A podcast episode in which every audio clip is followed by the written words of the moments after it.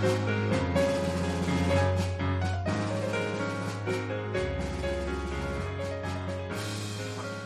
い。楽しいゲームマーケットでした。はい。で、その後でも、なんか、君がよく行くようなゲームカフェ、ゲームスペースみたいなところで遊んだんでしょ？あ、そうですね。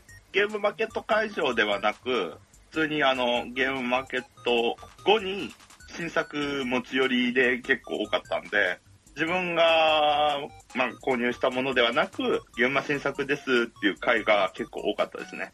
で、どんなの遊んだの？ペーパーテイルズ。あ、ペーパーテイルズ、確か、えっ、と、あれは、 I was game さんのボーパルスのリメイクというか、まあ、海外版になるんだけど、ボーパルスって、すぐるくん遊んだよね。自分なかったんで、あ結局終わった後調べそったら、か。じゃあ違いがわかんないのか。俺はそのボーパルスはそんなことあるけど、ペーパーテイルズないんで、どんな感じで変わったのかなっていうのはちょっと気になるところだったんですけど、まあ今回、あの、後日売られる予定なんでいいやと思ってちょっとスルーしちゃったんですけど。そうですね。結構かさばりますもんね。というわけで、ペーパーテイルズ、そのうちエンゲームズさんの通販だったり、黄色い潜水艦だったりで売られるかもねっていう。あとはあの、さっき話でも出た、ブードゥープリンス。うん。他は、あとは、楽しいアウトロー。楽しいだと、ああ、カラメルカラムさんの、はい。そう、4人までできる。私ちょっとかなライトでラブレター系なのではって思ったけど、方向性的にはどうでした？えっ、と、ライトで、ラブレターよりもテキスト感が多いイメージ。はいはいはいはいはい。じゃあ、あながちよかった。なんか全然違うゲーム感だったら、私の紹介が雑すぎるわって怒られるとこだったわ。そうですね。簡単にゲームの説明をすると、手札をドラフトして、1枚ずつ出していって、カードの効果を処理していって、最後にパワーが多かった人が勝利。というゲームです。おそんな中で特殊能力を持ったカードで一発逆転できたり、相手のカードを捨てさせたりっていうのを楽しむゲームなんですが、結局自分の勝利に結びつかないキングメーカーで誰を勝たせるみたいな状況にしかなりませんでした？はい。はい。でもあれ、僕も結局ゲームマ5は全然遊べなかったんだけど、一応少しゲームマの後に関西ポッドキャスト勢とかね、その辺とちょっとご一緒させていただけたので、ある程度は遊んだのよね。で、ルーシーさんと一緒に2日後の打ち上げ、もう同じ会場にいたんだけど、なんか一緒には全然遊べなかったね。一緒にスズメジャンやろう、スズメジャンやろうって言い続けて、そのまま会がお開きになったよね。うむ。今度3人でやろう。うん。なんか、どうだった？その回ではなんか面白いゲーム遊べました？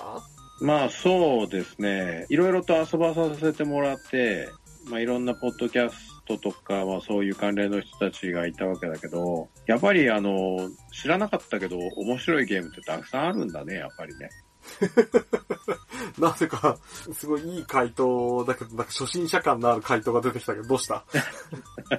もう中堅から上級者にかかろうとしてるルーシーさん知らないけどって。まあ、あんまり俺自身がそこまでね、調べないからね。まあ、ゲーマー中のゲーマーではないですからね。まあ、あとはやっぱりその、遊んでみないとわからないっていうところもあるじゃないですか。うんうん。まあもちろんゲームによってはその遊ぶメンツによってね、その楽しさが変わってくるっていうところもあると思うんだけど、うんうん。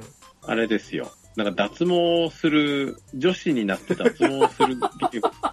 俺もちょっとタイトル忘れたけど、はいはい。もみさんが買ったやつね。うん。はい。あれですね。あの、まあ脱毛してみんな綺麗になって、えーみんなで合コンに行こうっていうゲームなんですけど、というかあれ、俺もやったんだけど、インディアンポーカーだもんね。そうですね。要はカードをめくって自分の持っている数字とのプラマイがなるべくゼロに近いようにしていくゲームなんだけど、えー自分はインディアンポーカーで数値が見れないわけだから、例えば自分の数字が10っていう状態で、えー山札を引いてって、3、3、3と来て、残り1とかだったらすごいいいんだけど、さらに1枚引いちゃってマイナスとかになっちゃうと、勝利点がもらえませんよっていうゲームに、脱毛と女子会というテーマをぶつけた作品ですね。そうですね。我ながら綺麗に説明ができたと思いました。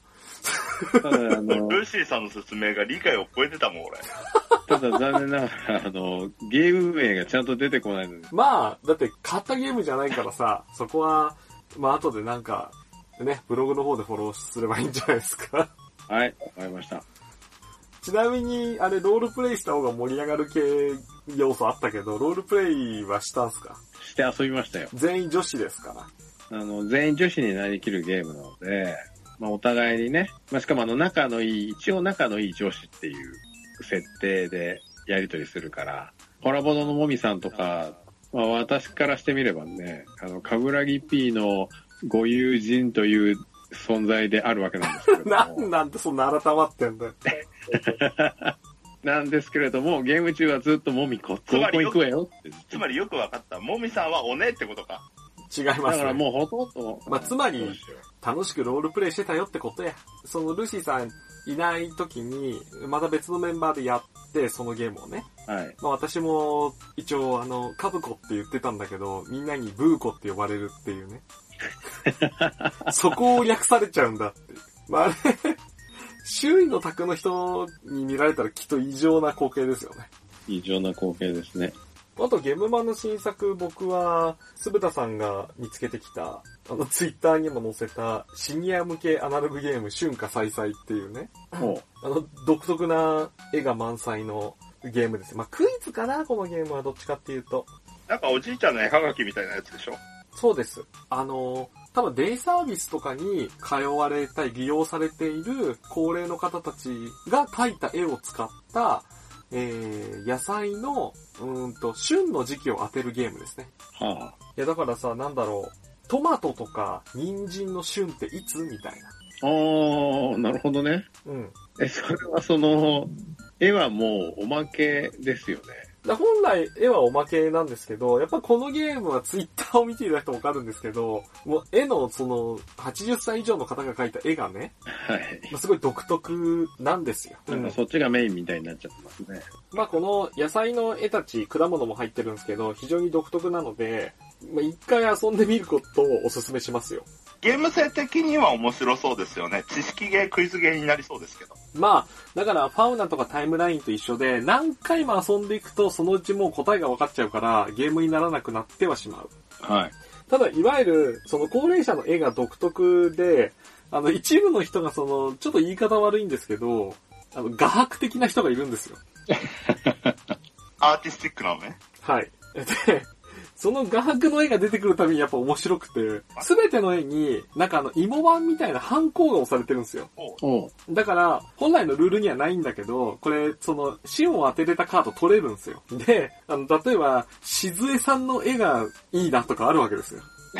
だから本当はこれ、あの、追加ルールじゃないけど、セットコレクションの要素でさ、あの、しずえさん3枚揃えたみたいなので、ボーナスとかあったら面白いなって思いました。いや、ほんとね、花子さんの描いた松茸がやばいからみたいな。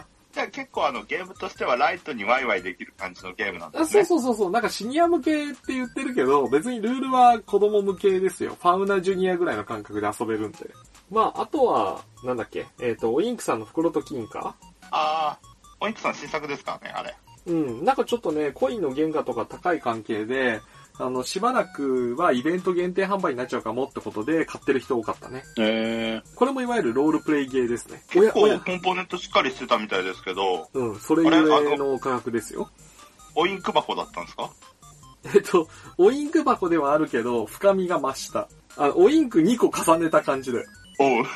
まあ、あの、これ、篠原遊戯重工さんが関わってるんで、篠原遊戯重工のマークの入ったコインがかっこよかったです。ー。うーん。あとはロールプレイが楽しいんで、親瓶金貨くれよっていうのが楽しかったです。なんかロールプレイしてばっかじゃないか、ブラギ。いや、あの、ロールプレイね、たまたまありがたいことに、いわゆる声のお仕事をされてる方とかが同卓されてると、やっぱすごいなって思うよね。やっぱりあの、ポッドキャスト勢もそうなんだけど、先鍋のコンビ、うんあの、田辺さんとか、うんうん。まあ、普通に役者さんですよね。声優とか、うんまあ役者さんされてる方たちですね。方々の遊んでいる卓って、やっぱり普通の、いわゆるオープン会とか、ボードゲームカフェの卓とはちょっと違うよね。でもやってることは変わんないんだけどね。そんなに。でもやっぱりその、自分のキャラ立てもうまいし、他人の何、活かし方もうまいじゃない。確かにね。だからそこら辺はちょっとスキル高い人たちが集まってると楽しませてもらってるなっていう感じするよね。うん。さっきのあの、うなげの話もそうだけど。そうだね。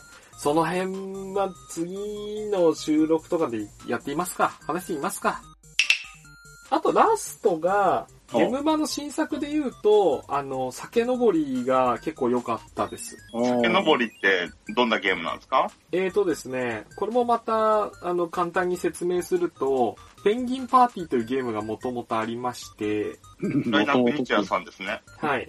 そのペンギンパーティーのルールをベースにしてるんだけど、ペンギンパーティーのパクリにはなってなくて、要は階段上にカードを、階段上ピラミッド状か。にカードを並べていくっていう部分は一緒なんだけど、基本的にカードを裏面に配置していくタイプのペンギンパーティーですね。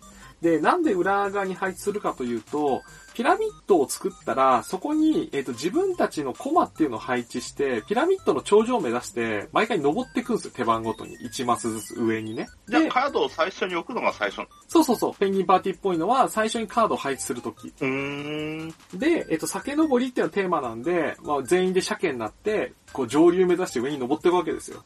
で、上に登っていくんだけど、ここで面白いのが、プレイヤーそれぞれの手札の内容は一緒なんだけど、いわゆる裏に伏せてトラップが置けるんですよ。あの、政府のカードとクマカードっていうのがあって、クマカードのいるマスに自分の、えー鮭が止まってしまうと、クマに食べられて脱落するんですよ。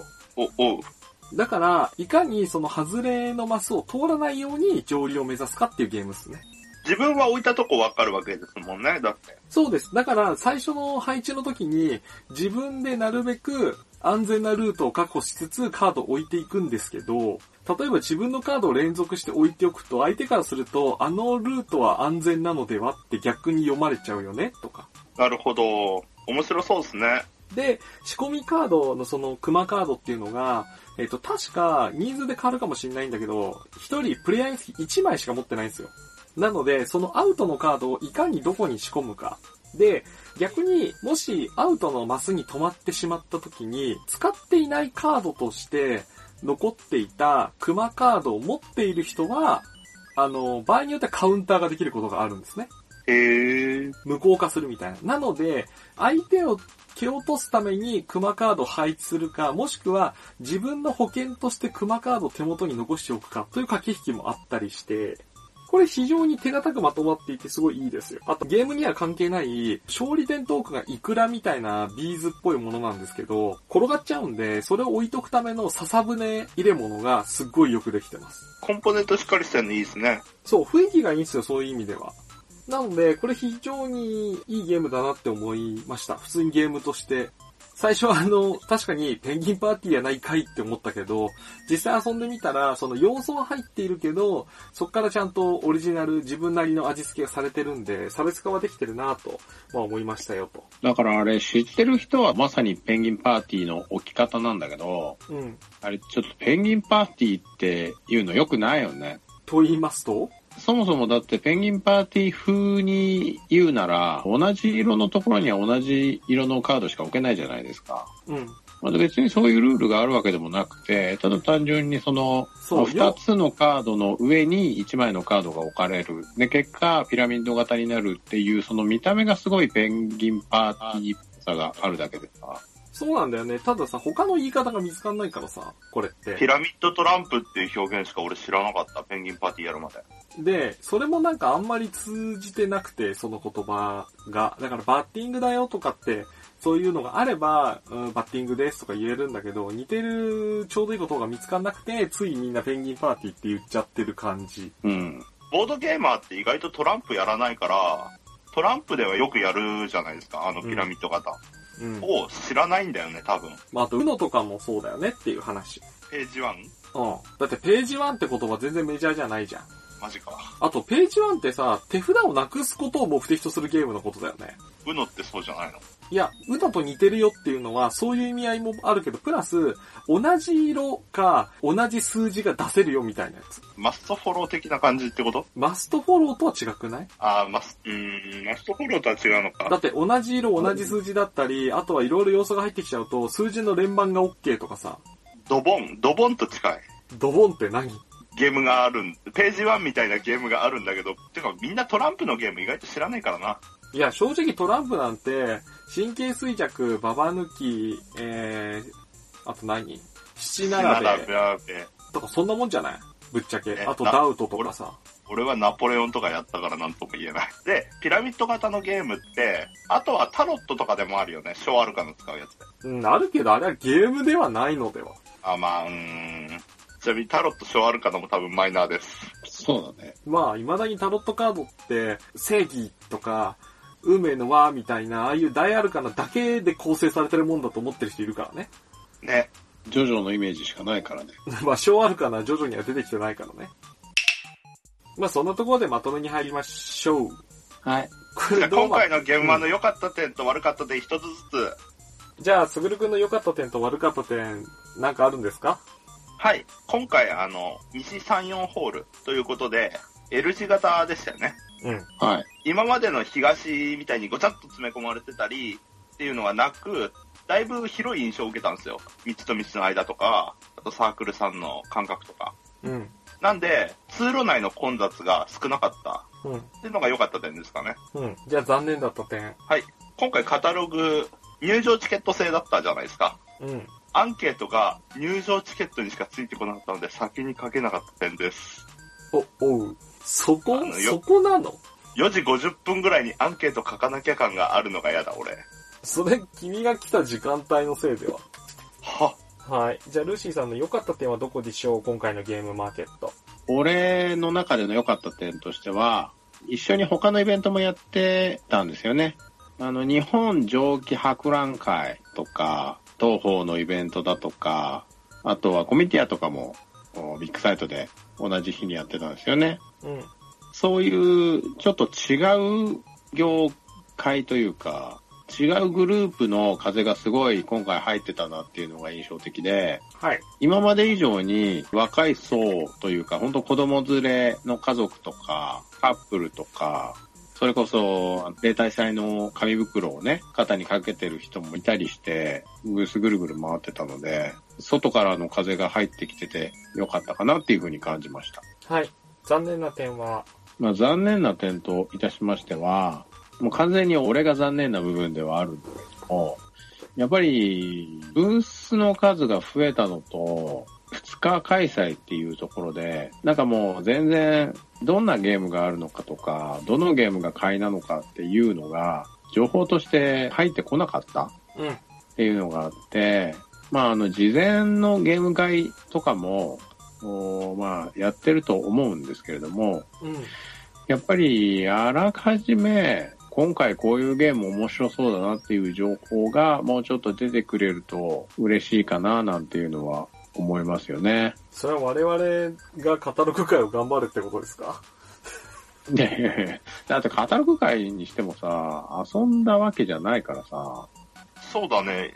なんかゲームは新作出すんでよろしくお願いしますみたいな回、いろんなとこでツイッターになって話題上がってるよね。うん。まあだからそういう情報をもっと集めておけば、いろいろ変えたなっていうところはあるかな。まあ、そんなにお金ないんだけどね。つまりまとめると、ブースが増えすぎたから何買っていいかわからない問題がより強くなってきたので、もっといろんなところで情報を出せってことですね。まあ、情報収集できるようになると嬉しいなっていうところです。できるようになるっていうか多分やろうと思えばできるんだよ。現状情報収集はやろうと思えばできるんだけど、裏を返すと、やろうと思わないと全く入ってこないから、その、やろうとさせる気になるように、情報がもっとライトな層にまで降りてこなきゃいけないってことだよね。ああそう。ゲームマーケットの前日とかにいろんなところで先行で遊べる会とかもやっているんだけど、それの存在をそもそも知らないとか。まあ、そうだね言うて、来場者数が2万人になっているイベントですよ、2日通して。その2万人のさ、何パーセントかがさ、収容できるような場所なんて正直ないから、今のその、いろんなところで各地で開催されてる前日会だって、すでにもう満席に近い状態なんで、どこも。これでさらに人が来たらどうすんのってところもあるし、実際に遊べる機会が少ないのはもうしょうがないから、やっぱ情報だよね。まあ、なんかありがたいことに、待機列に並んでる間に、ボドレ聞いてるみたいな人もいたみたいなんで、そうだね。中には、ゲームマが終わった後に聞いたという人もいましたけど、はい。なかなか、ね、僕らもちょっと出すの情報遅いから、しょうがないんだけど、まあ、こういった形でより増えるといいよなっていうのはあるね。うんまあだから次の現場までに何かしらそういうのは、うんまあ正直なところ運営に頼らないでもやらないといけない気がしちゃうよね。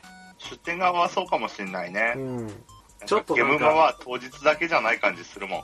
事前の告知だったり、まあ体験会だったり、そういうとこで顔とかないと、まあ、あの、一般でその場で来てくれた人まあ、だけだとす。まあ、すぐるくんが今ちょうど偶然にもいいパスを出したから言うけど、確かに前日も現場はあるし、まあ、黄色い潜水艦に関しては、あの、ゲムマ3日目以降が始まったと言っても過言ではないぐらい物を来てますから。出店が大変だと思うよ、本当うん。前日やって、当日は設営して、販売して、うん販布して、で、さらに現場終わったら持ち込みなり、委託なりして、うん。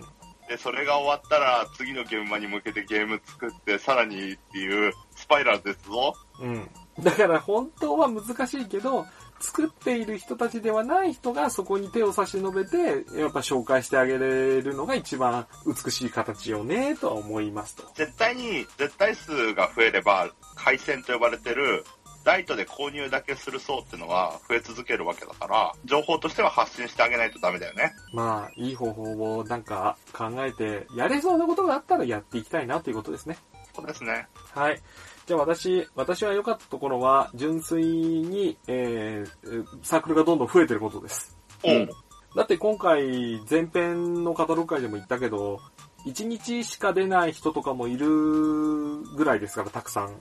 つまり、あの規前模の、回と比べて、ブース数自体は変わってないんだよね。うん、多分。ただ、初日だけとか2日目だけっていうブースが増えたから、総サークル数は増えてるっていうことだよね。片方の日しか参加しないサークルが多いっていう感じするね。カタログ見てると。うん、まあだから、ふ普通に参加サークルの種類っていう意味では、もう、あの広さの会場で1日には収められないぐらい増えてるわけですよ。2日に分けざるを得ないぐらいには。っていうぐらい増えているという現状は普通に喜ばしいことではないかと。そうですね。だし、2日開催は辛いとか、2日両方行くのはって言ってる人もいるけど、中にはどうしてもね、仕事の都合で土曜日にしか行けない人、もしくは日曜日にしか行けない人っていうのがいるから、そういった意味でも非常に増えてるはいいことかなと思います。それが僕の良かったところですよね。で、それすごいわかります。うん。で、残念だったところは、どうしても、そのいいところも残念なところも、俺はどうしても、なんか出店側的な視点になっちゃうんだけど、うんと、やっぱり配置が良くない。これはもう断言してしまいます。おまあ、今回、L 字の配置で、まあ、主に一番ちっちゃい一般ブース、そして次に大きい企業ブース、そして一番大きいエリア出店の3種類を完全に分割してしまって、片方に一般ブースの島、えー真ん中、それをつなぐ連絡路のような場所にエリア出店の島、そして反対に企業の島、企業ブース、企業サイズかな。ぐらいの島っていうのは分かれてしまったんですが、まあ、そのことによりどうしても、えー人が企業に流れてこなかったので、えー企業出店をした人は、えー正直販売っていう面でいくと良くなかったと思います。まあなぜならどうしても人の流れとか、えーブース数の種類においては、1日目と2日目で、えーラインナップが変わったりする、どうしても一般ブースにみんな目が行きがちですと。すぐ売り切れちゃうものも多いのが一般ブースなので。そんな感じで一般ブースにみんな流れていってしまうと、えー反対側、L 字の反対側にある企業ブースまで行くのはちょっと遠いと。しかも手前にすごい人で賑わっているエリア出店が連絡路の状態であるので、そこで人が止まっちゃう。なので僕の見てる感じだと、お客さんが会場に入ってから、一般ブースをぐるっと回って、エリア出店を見て、で、もう一回一般ブースに戻っちゃったり、そのまま帰っちゃったりって感じで、あんまり企業に人が流れてない、動線がうまく作れていないという感じは非常に思いました。